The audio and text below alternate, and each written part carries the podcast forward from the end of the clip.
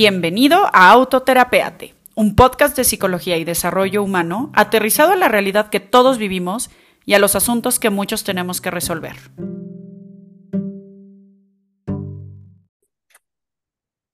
Cinco, cuatro, tres, dos, uno, amigos, bienvenidos a un episodio más de Autoterapeate Podcast. Yo soy Luga Ballesteros y la conversación de hoy me entusiasma. Acabo de tener como un este, escalofrío en, a través de la columna por, por tener enfrente a una mujer que amo, admiro, eh, de muchos, muchos años atrás. Nos conocemos, Dai, lo estaba pensando hace 18 años aproximadamente, ¿no?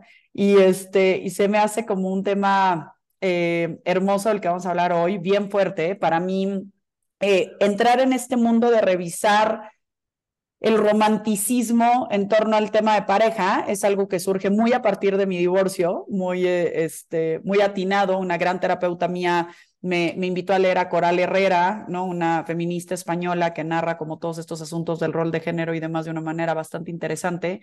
Y me ayudó a replantearme, más allá que solamente qué quiero en la pareja que venga, que mm, estoy provocando yo dentro de estas este, formas de relacionarnos y demás. Y entonces me pareció como súper interesante.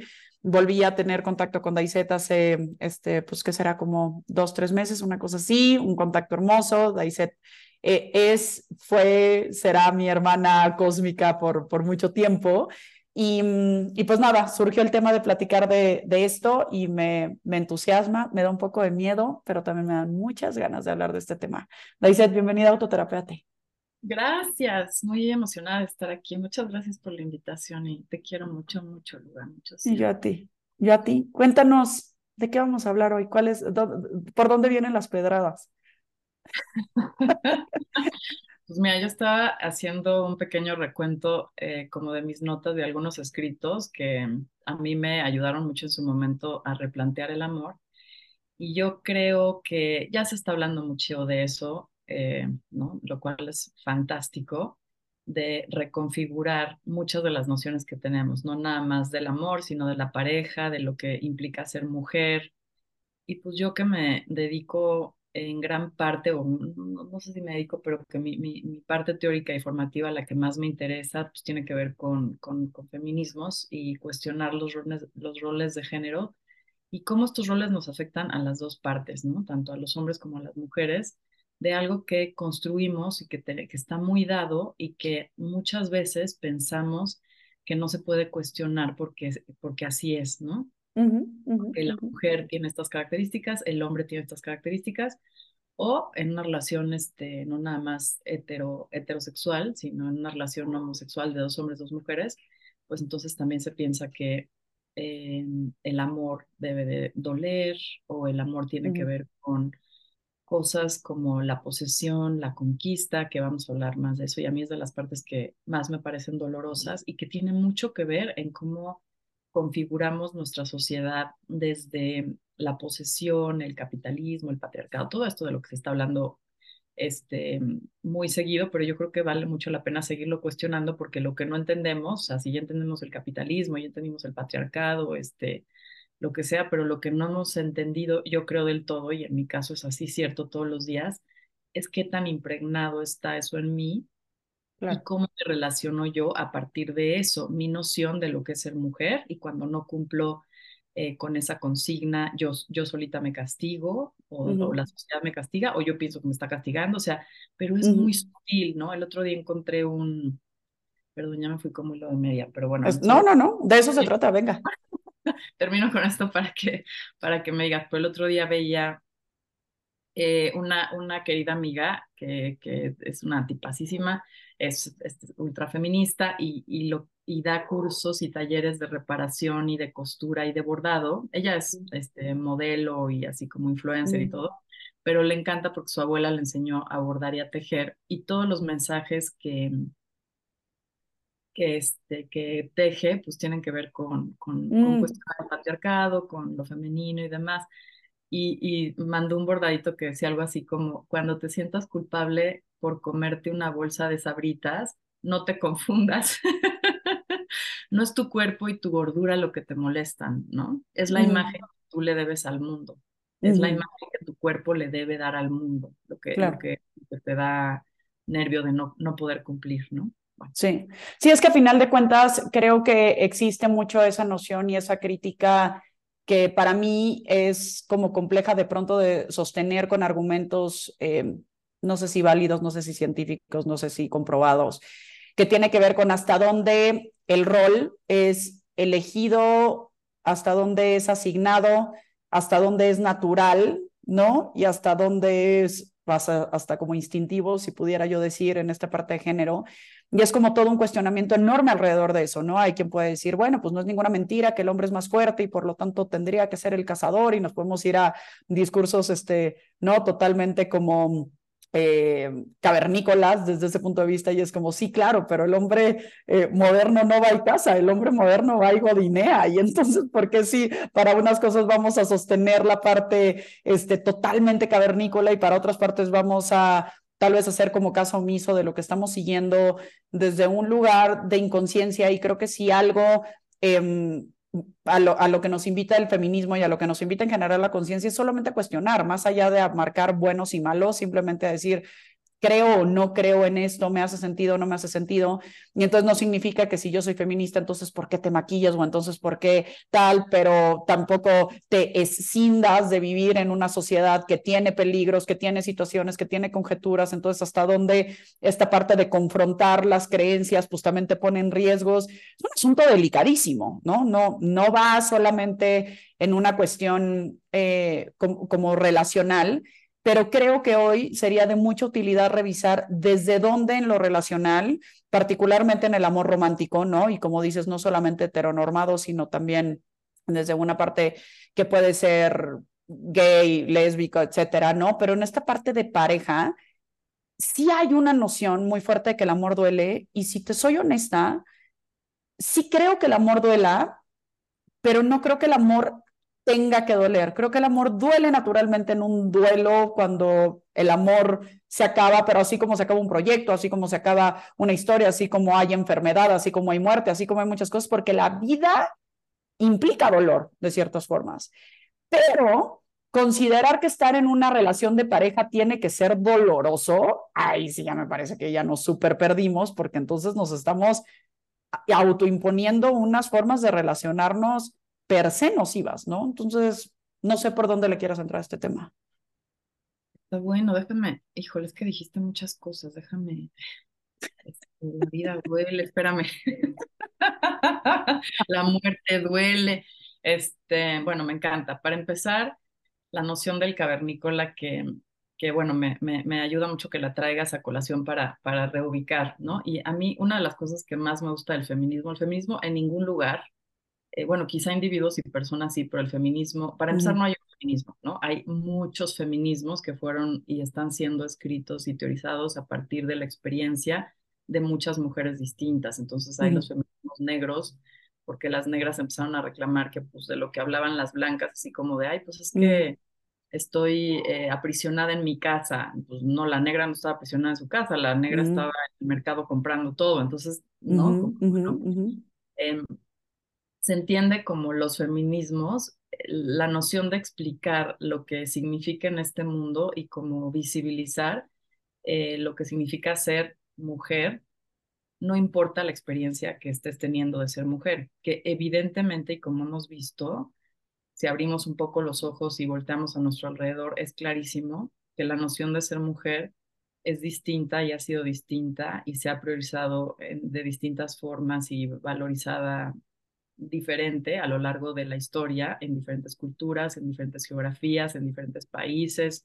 Entonces no hay una noción universal y no debería de haber una noción universal de qué es ser mujer, así como no debería de haber una noción universal de nada, ¿no? Eh, correcto, correcto. Partamos de ahí. Son violentos, todo, todo esto, ¿no?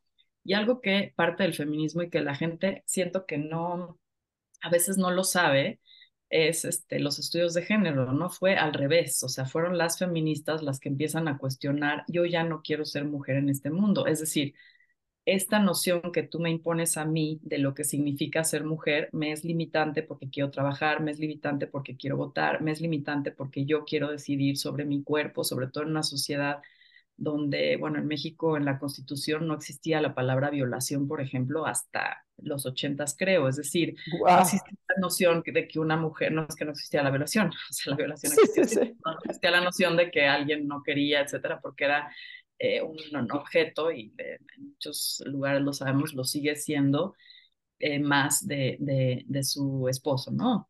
Entonces tenía, tenía derechos sobre el cuerpo de la mujer. En fin, la mujer empieza a reclamar ciertos derechos y entonces empezamos a, a cuestionar estos derechos que las mujeres reclaman, ¿no? ¿no? Pero si ser mujer no significa votar, ser mujer significa quedarte en tu casa y etcétera, etcétera, ¿no? Y ser mujer significa tener hijos, entonces no puedes decidir no tener hijos, ¿no? En fin. Y entonces no nada más el feminismo va de expresar la injusticia y las desigualdades que hay como noción cultural sobre todo, ¿no? Porque es un constructo, eso es lo que, lo que está diciendo el, el feminismo, mm. dice, no puedes decir la mujer, eh, solo es mujer quien procrea, porque hay mujeres que no procrean o no pueden procrear o no quieren procrear. Entonces, ¿dónde dejas a estas mujeres? ¿no? no dejan de ser mujeres por ello vida, ¿no? Entonces sí, sí, pues hay que cuestionar lo que significa ser mujer, etcétera, etcétera, ¿no? Pero al cuestionar lo que es ser mujer, el feminismo hace algo, los feminismos hacen algo muy interesante, que es de pronto ponerlo todo bajo tela de juicio. Es decir, al yo cuestionarme que yo no soy yo solamente porque nazco con ciertas características biológicas, que no nos vamos a meter ahí porque es otro tren muy largo, ¿no? Este, y que ser mujer, que lo dijeron muchas, ¿no? Este Simón de Beauvoir, la mujer se construye, no nace, se hace, etcétera. Nos están diciendo que es algo que hemos eh, acordado en, en, conjunto, en colectivo como sociedad, ¿no? Que es ser mujer. Y, hicimos como un acuerdo y es tácito y está ahí. Lo mismo ocurre con qué es ser hombre. Sin duda. Y eso significa que los hombres no sufran por su constructo social de ser hombres. Más, yo creo que les va de la patada. O sea, yo no. Yo creo que les va peor.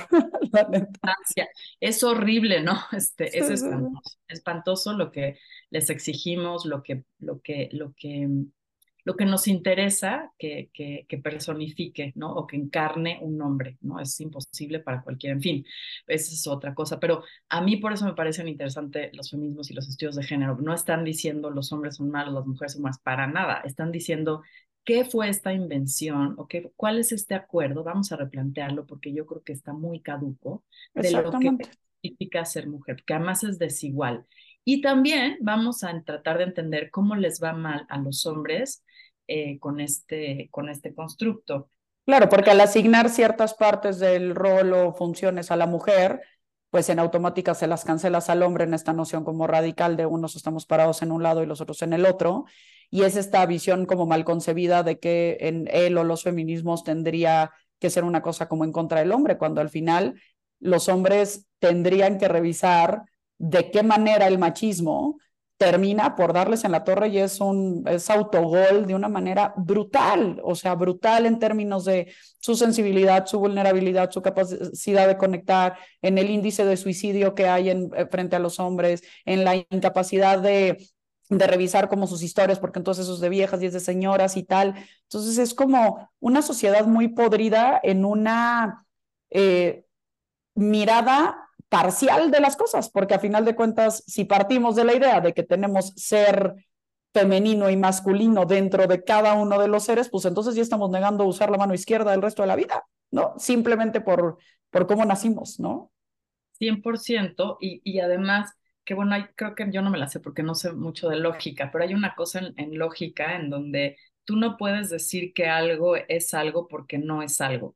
¿no? O sea, no, o sea, no, no, no existe. Sí, como por un descarte, ¿no? Como... Exacto, por descartar algo. Y la mujer, cuando estudiamos muy bien lo que quiere decir mujer, pues se construye a partir de lo que no es ser hombre, ¿no? Entonces, si, si el hombre es fuerte, la mujer es débil, que, o sea, creo que el parto es así como 100 veces más el dolor de un ataque cardíaco, o sea, lo que tolera una mujer, o este asunto que cuestionan, bueno, es que sí son más físicamente fuertes, bueno, ¿cuáles? O sea, ¿no? ¿Quiénes? Porque la mujer la que se, se encarga, por ejemplo, de los cuidados de la casa, entonces para empezar carga 2, 3, 4, 5, 6 kilos cuando está cargando a los hijos toda la vida, ¿no? Este, bueno, son niños, y luego va a cargar, en, en, estoy hablando de la mujer esta que está dada por la sociedad, en ese acuerdo, pues va a cargar a, los padres y a los abuelos cuando estén enfermos, ¿no? Son las mujeres y enfermeras y demás que los acomodan en la cama, son mujeres las que están cuidando. Entonces, y las cubetas y el mandado y el...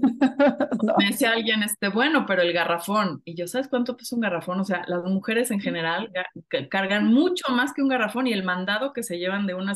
En fin, o sea, podríamos discutirlo mucho, pero es solamente para darnos cuenta que las, las nociones las inventamos y que son cuestionables y lo dices bien, o sea, yo creo que lo primero que, tiene que, que tendría que hacer un hombre o que a mí me gustaría hacer como hombre, antes de cuestionar cualquier cosa o antes de acercarme al feminismo o a odiar el feminismo, lo que sea, es cómo me ha afectado el machismo a mí, porque no nada más se trata de ser el más fuerte, ojalá, ¿no? Ojalá, pero no, la masculinidad es una cosa espantosa, ¿no? Y como dices, se les niega el derecho a la emoción, se les niega el derecho a la paternidad, o sea, la madre siempre va a valer más que el padre en términos de los hijos, muchas, muchas, muchas cosas y que también este, derechos son, son coartados, ¿no? Estaba leyendo, bueno, tú di, tú di y luego yo digo. No, dale, dale, dale, ¿qué estabas leyendo? No, tú, bueno, no, no te, que, no te surge algo. No, no, no, no, me parece que, vamos bien. Venga. Este, estaba leyendo porque antes de hablar del amor romántico, porque me, como, como, como lo dices en, en tu invitación, me parece que es genial tratar de, pues un poquillo en el poco tiempo que tenemos, como deshebrar, ¿no? Así que, ¿qué, ¿qué queremos decir con esto del amor romántico y por qué vale la pena como mujeres y sobre todo como mujeres heterosexuales empezar a cuestionarlo, leer, ¿no? Mm. Porque tienes razón, o sea, yo creo que hay una confusión cuando empezamos a entrarle a estos temas en qué es lo que me viene de manera natural, no, bueno, quizá maquillarme me viene de manera natural y no. Pues eh, en general estas teorías dirían que nada te viene de manera natural, ¿no? o sea, que fue, y no, y, y, no por eso es malo o bueno, o sea, simplemente es un dado. Es aprendido. Es aprendido y entonces tú en tu casa viste que tu madre entonces no quería ser como tu madre y entonces lo opuesto. En tu casa viste que tu madre quería ser como, como tu madre y entonces, eh, en fin, eh, son, son acciones y nociones aprendidas que entre más las cuestionemos, más podemos encontrar o acercarnos a encontrar a una concepción más libre de cómo queremos vivir una relación de pareja. Y yo creo que de las cosas que más le surge, más nos surge como mundo ahorita, pues es que replantemos la noción del amor y, y definitivamente la noción del amor de pareja, ¿no? El amor, como muchas otras emociones, no es una emoción, o sea, es una emoción universal porque todos hablamos del amor, pero no es la es la primera vez que se habla del amor tanto. Las emociones a lo largo de la historia tienen modas, ¿no? Este, antes se hablaba mucho de la soberbia espiritual, por ejemplo, este, en fin, como que inclusive las emociones pasan y vienen de moda, pero también las nociones de esas emociones, o sea, lo, que significan esas emociones, pues cambian a lo largo de la historia, ¿no? Claro. Hoy podemos decir, para no irnos así, ¿no? ¿Cuándo surge el amor romántico? No le vamos a entrar a eso, ¿no? Es otra, otra, otra clase de historia, pero es muy interesante rastrear la noción del amor romántico y cuándo surge. Parece ser, porque hay muchas explicaciones distintas, que no fue una noción que siempre estuvo, que surge a raíz de que el enamorado, porque siempre existían las amantes, y ahí estoy hablando de una historia muy específica, ¿no? Quienes se podían permitir tener amantes y todo esto, ¿no? Pero yo creo que vale la pena porque esa es la noción que nos va, yo creo, a permear hoy en día, ¿no? Cuando en, en, India, por ejemplo, que no existe, o ah, bueno, hasta hace poco empezó a existir esta idea del amor romántico, los matrimonios son arreglados, la mayoría de las veces inclusive se lee la carta astral, ¿no? Para entender van a tener mejor compatibilidad. Y parece ser que el amor romántico surge porque en este deseo de tener eh, otro tipo de intensidad, sexualidad, fuera de esta eh, noción que tiene mucho más que ver con una empresa, ¿no? O sea, vamos a construir una empresa, queremos lo mismo, queremos tener hijos, comprar una casa, mis papás tienen esta cantidad de recursos, los tuyos esta, ¿por qué no juntamos los condados y bla, bla, bla?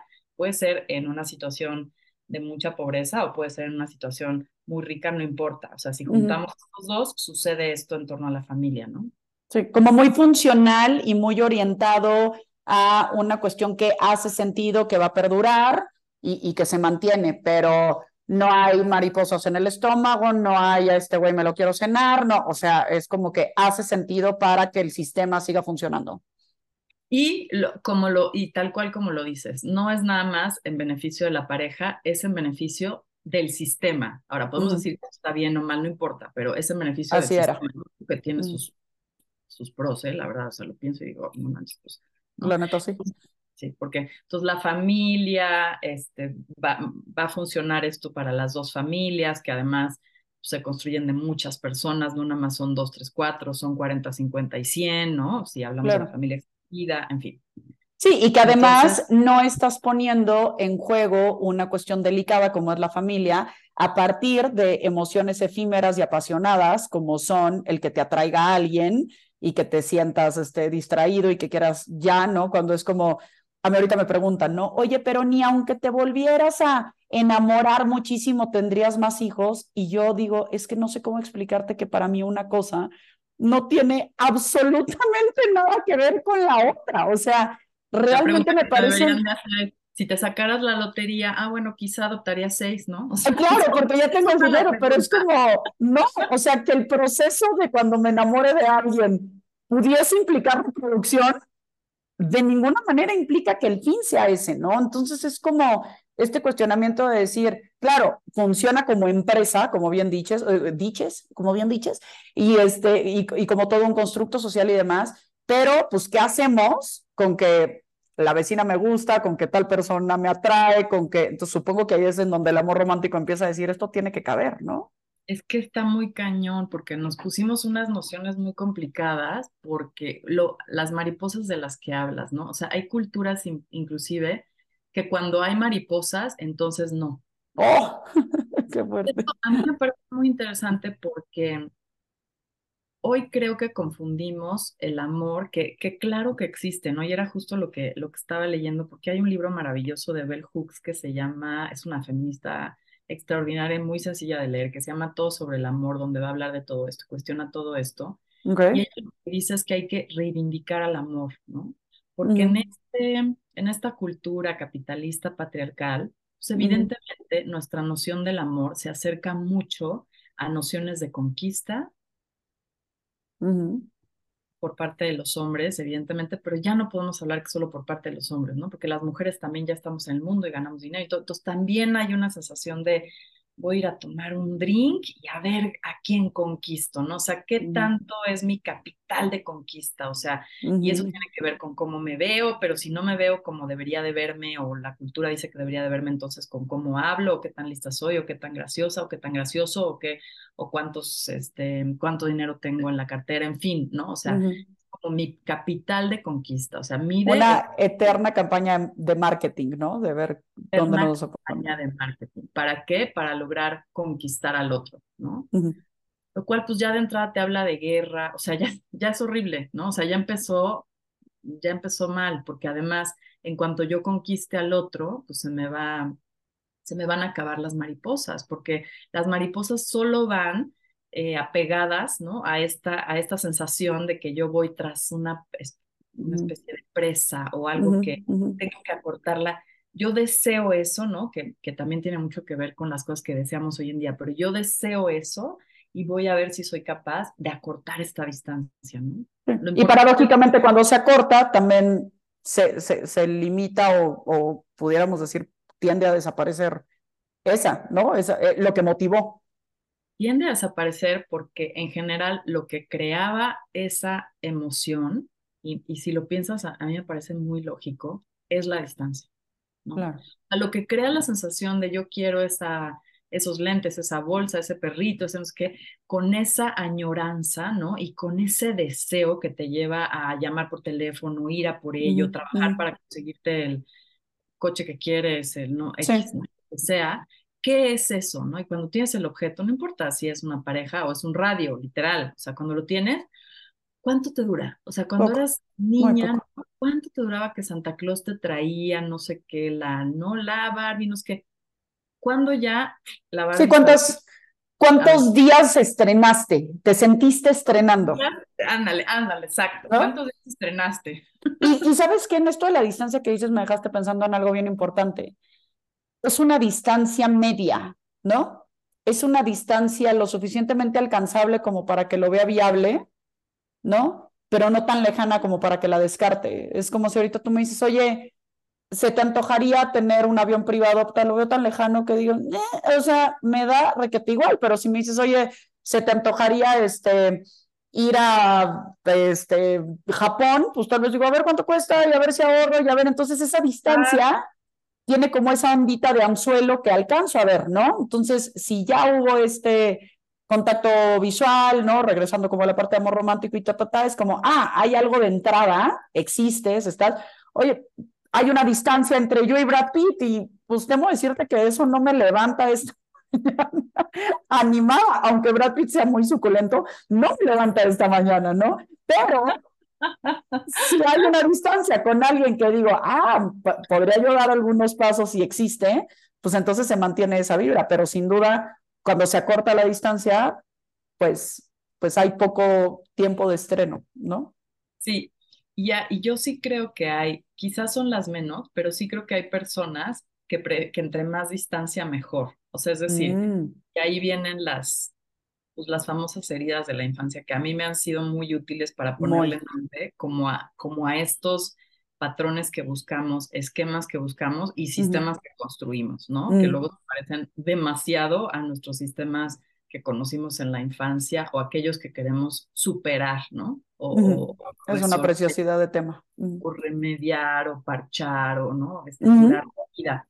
Pero yo sí conozco personas que pudiéramos decir, o sea, como, son como los fanáticas y fanáticos de, de personas que punto estoquean a Taylor Swift y solo pueden pensar en Taylor Swift y tienen letreros por todos lados y pueden ser mujeres y hombres o heterosexuales o no, es como una añoranza así constante, constante, que a mí me dice que pues aprendemos, yo creo, también a amar desde la distancia, ¿no? Mm. Entonces, amamos extrañando, amamos cuando ya no está, o sea, cuando alguien se va o viene la partida o no, o no lo logramos conquistar, ¿no? Y, sentimos que sí estuvo cerca porque pensamos demasiado en esa persona y entonces todo.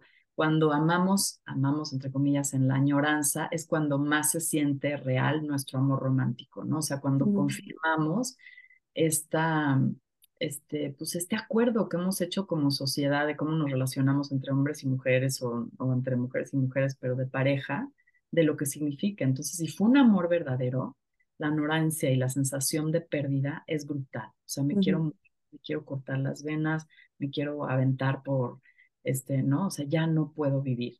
Y eso vale la pena preguntarse, ¿cómo? O sea, ¿cómo pasó que construimos algo en el que de plano, porque claro, una cosa es un duelo y una cosa es sentir la pérdida, pero otra cosa es de pronto sentirme completamente eh, perdida sin ese otro, vacía, eh, con ganas de morir, todo esto, que yo no digo que, que esté mal, pero la verdad sí creo que es algo que hemos construido a partir y que haga daño. Muchísimo. ¿Y cómo? O sea, ¿cómo es eso? Porque aparte, conforme vas pasando en la edad y si aprendiste y si trabajaste en ti y demás, sin duda sabes que has sobrevivido anteriores y que vas a sobrevivir esta pérdida, ¿no? Pero, pero duele como sí, ¿sabes? O sea, sí es como un, ok, la teoría, la terapia y el mundo me dicen que esto no me va a matar, pero si yo no supiera esto, pensaría que me está matando totalmente. Yo creo que es la experiencia humana más cercana que tenemos a la muerte de nosotros o de nuestro ser más querido, ¿no? O sea, cuando sentimos la pérdida de como la muerte de la existencia, o sea, la pérdida de no estar en el mundo, porque además estos eh, teóricos y filósofos que, o filósofas que a mí me gusta mucho leer en torno al amor, pues hablan mucho, bueno, y muchos otros, de que lo que queremos cuando encontramos un amor o lo que queremos cuando estamos buscando un amor es en realidad estar en el mundo, ¿no? Que me parece un concepto muy abstracto, pero muy bonito, como de un sentido de pertenencia. Un existir. Sí, un existir. Entonces, no es raro que cuando se va, pues sentimos que dejamos de existir, ¿no? Claro. Dejé de existir de esta forma que yo ya estaba existiendo. Entonces hay una desubicación total.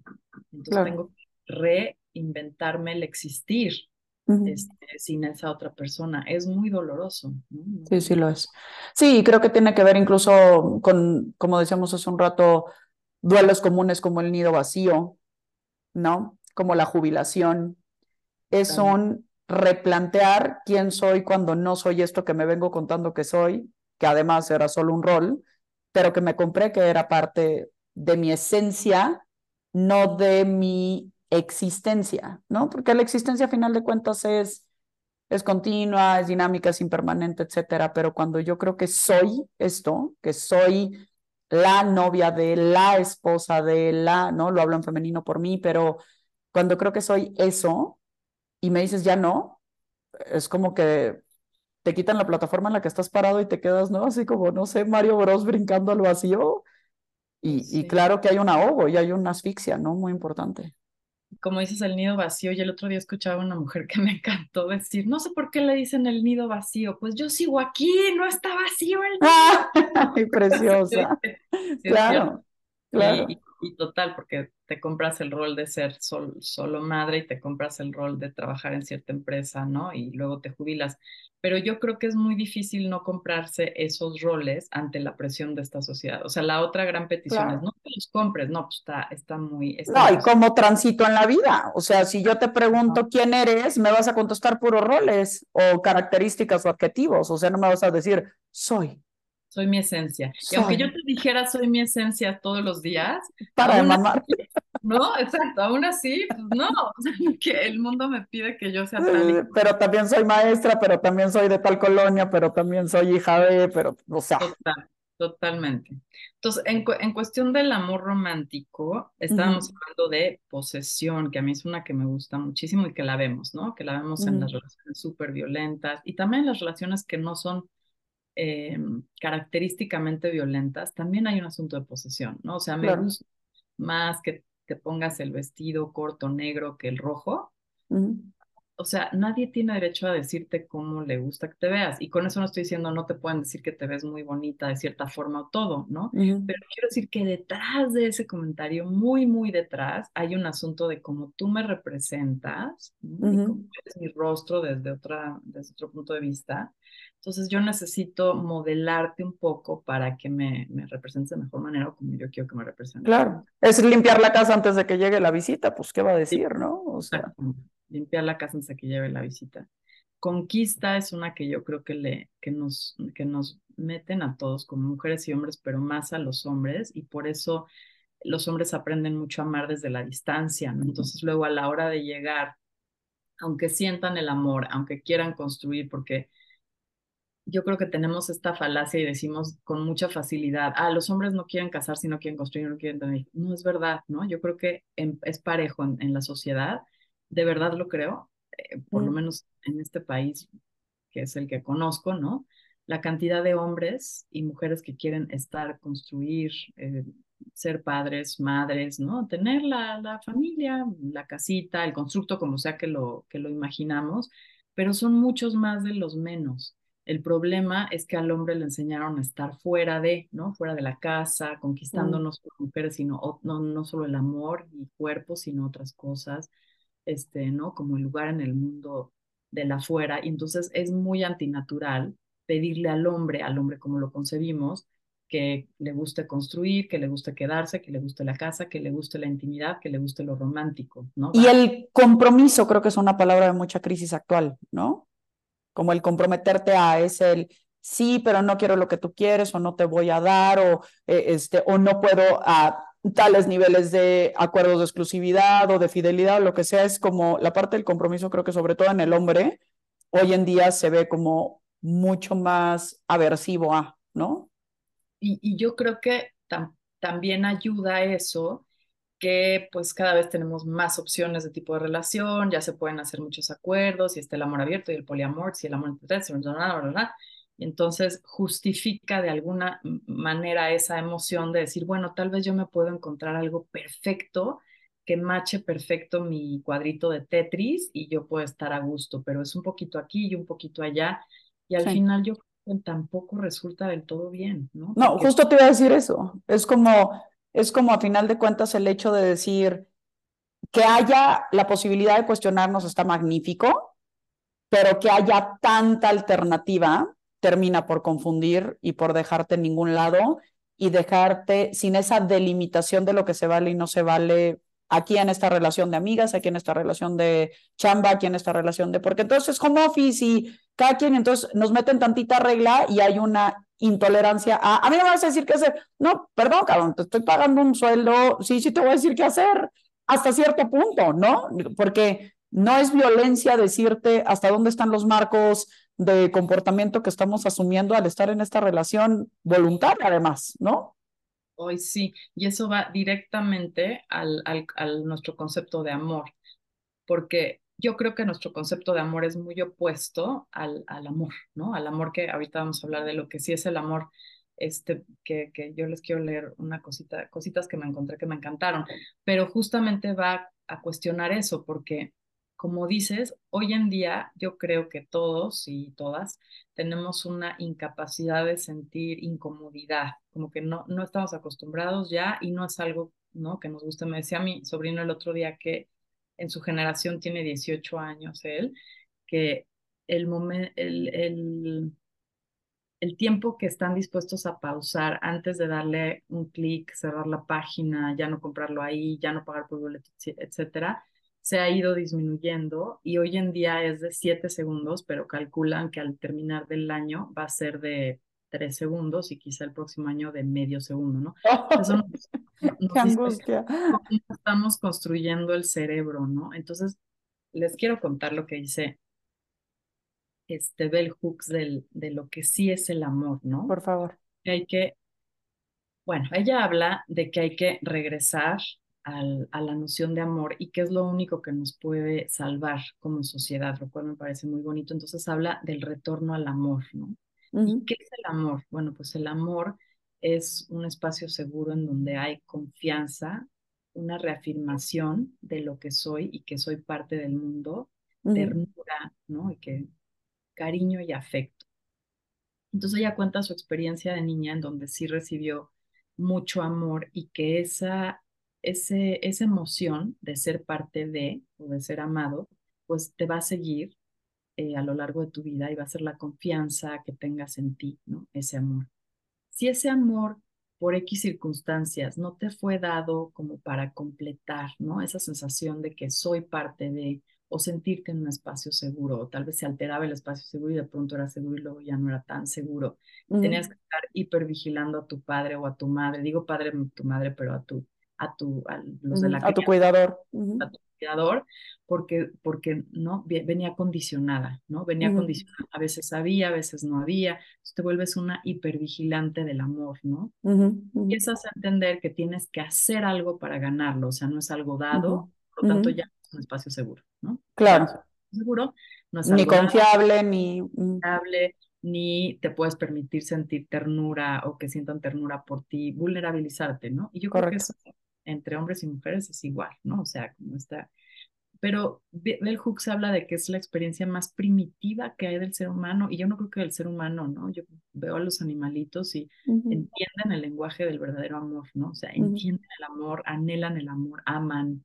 Entonces, este, pero en una cultura en donde el amor está condicionado y está dado por cierto tiempo o lo que haces o lo que obtienes o quién eres, en, o sea, como cómo te percibo y demás. Uh -huh. Y otra vez lo que yo necesito, ¿no? Uh -huh. Porque esta eh, cultura occidental, capitalista, patriarcal, pues va mucho de la construcción de mi identidad y eso es lo más importante, ¿no? Tú puedes, uh -huh. just do it.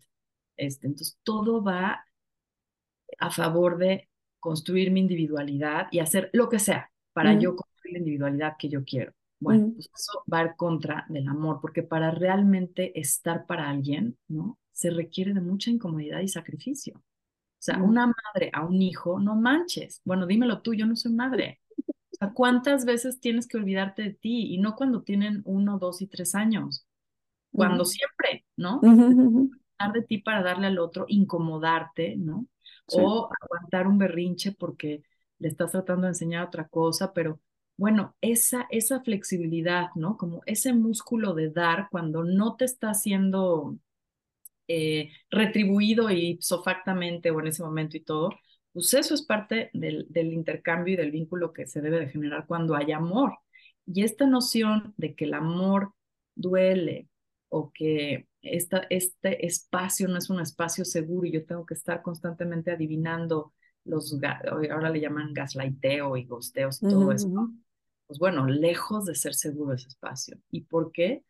Pues porque como seres humanos yo creo que no estamos disponibles para el amor, ¿no? Nos cuesta mucho trabajo y además no ayuda que nos encontremos en esas heridas, ¿no? Que, que, hablábamos de la infancia y encontramos al perfecto match, ¿no? La combinación perfecta en donde yo siento que se va a repetir la misma situación de mi infancia para que yo pueda ahora sí ganar la batalla, ¿no?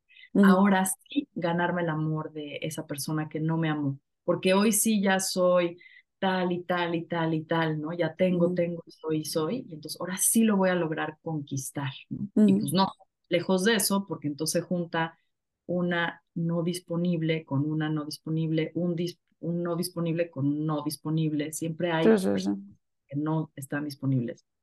Y lo curioso de, de esta eh, pues relación entre dos o entre tres, o no importa, yo creo que casi siempre imaginamos que quien ama románticamente, o sea, quien dice, yo te voy a amar por siempre, hasta la muerte, en cuanto te vi me enamoré de ti, todas estas nociones que tienen que ver con fantasía, ¿no? O sea, el amor a primera vista, pues, qué triste es el amor a primera vista, yo pienso, ¿no? O sea, qué horrible es, porque como tú me amas a primera vista, no tienes ni idea de quién soy. Claro. y qué pánico que conozcas todo lo que te va a desenamorar también, ¿no? primera vista, pero no sabes quién soy, qué triste, ¿no? Pero te, atraje de primera vista, te, cautivé de primera vista, ¿no?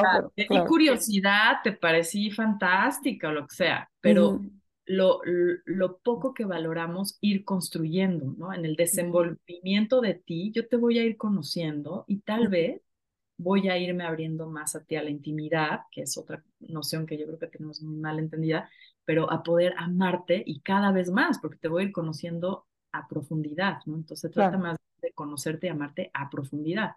Pero en esta, en esta sociedad en donde vamos este, reafirmando una y otra vez, ya no tanto, ¿no? Las, las películas de Disney ya habrán cambiado y todo. bendito Dios.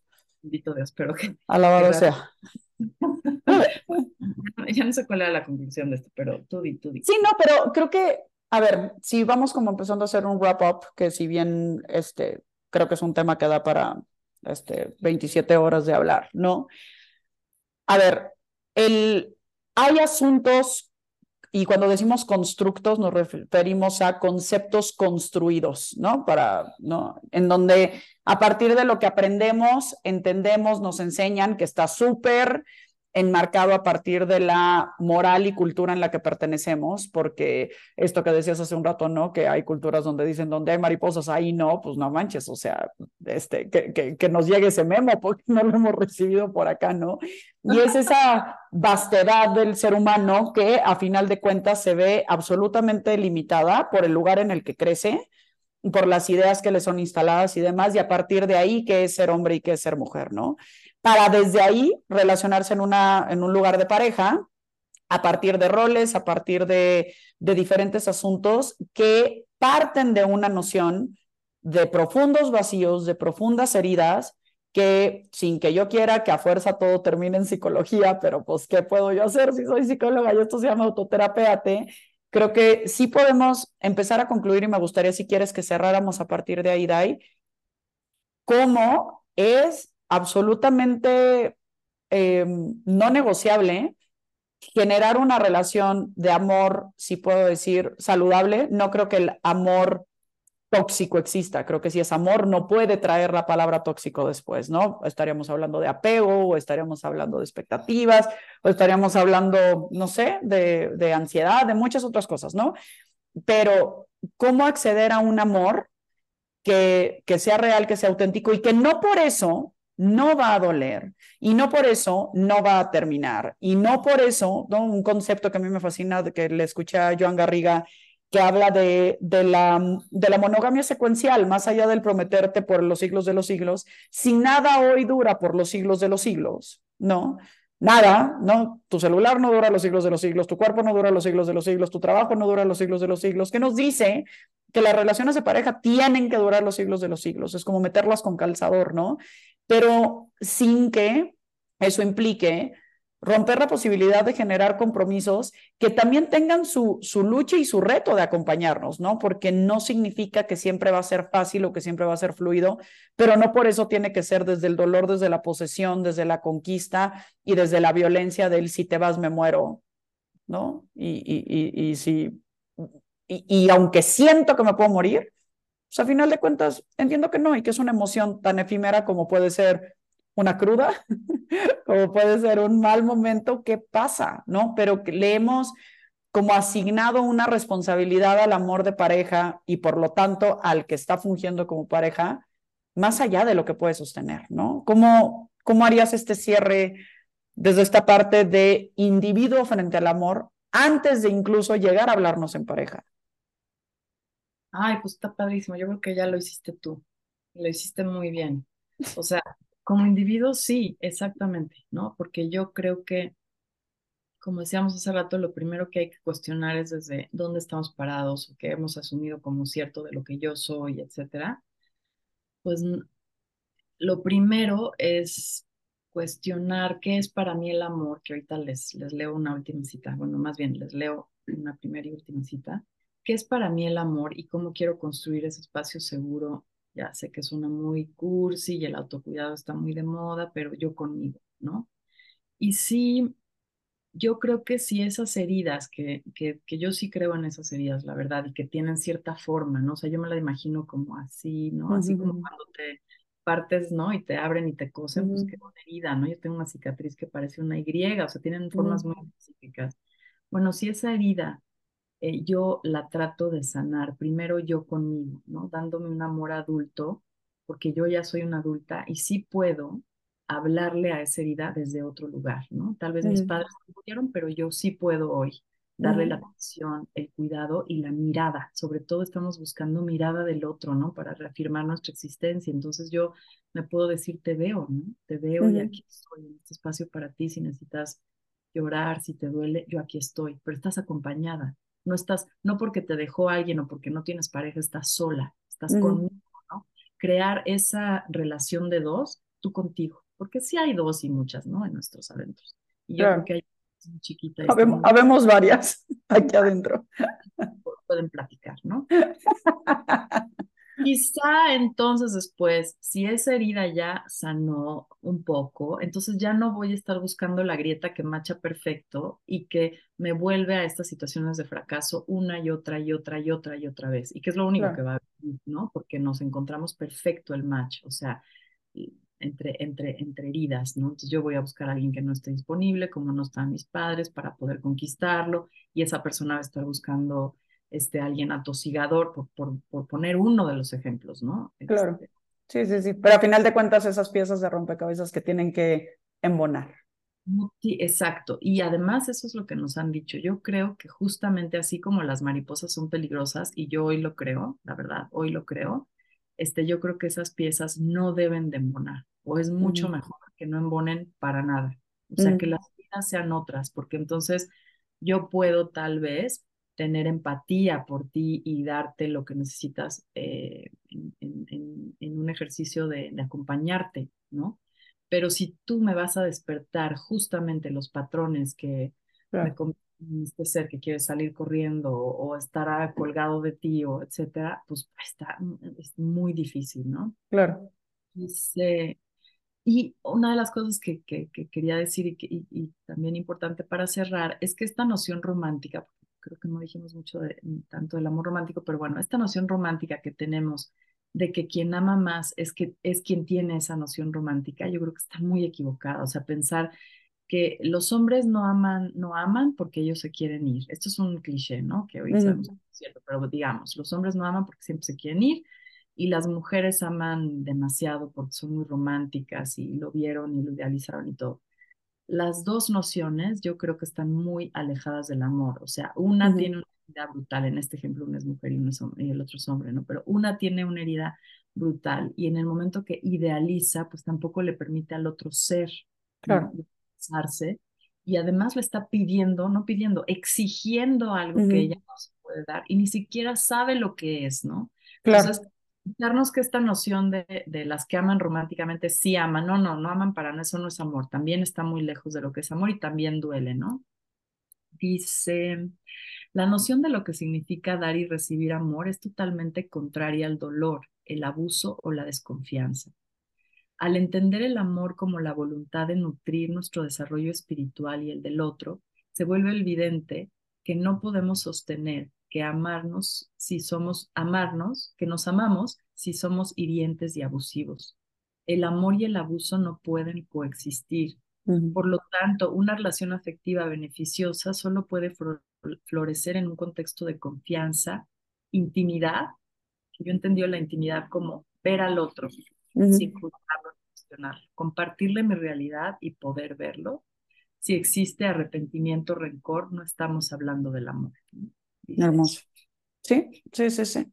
Me parece una gran frase para cerrar. Sí hablamos del amor romántico porque el amor romántico no puede salirse de dos personas existiendo en una relación, ¿no? Y a final de cuentas creo que tocamos unicidad y pareja en el sentido de entrelazarnos porque no podemos estar uno separado del otro. Entonces, Dai, gracias por esta conversación, gracias por tu tiempo y me va a encantar revisar esa parte de eh, heridas de la infancia desde esta postura también de cómo se, se ven socialmente. Estaría buenísimo.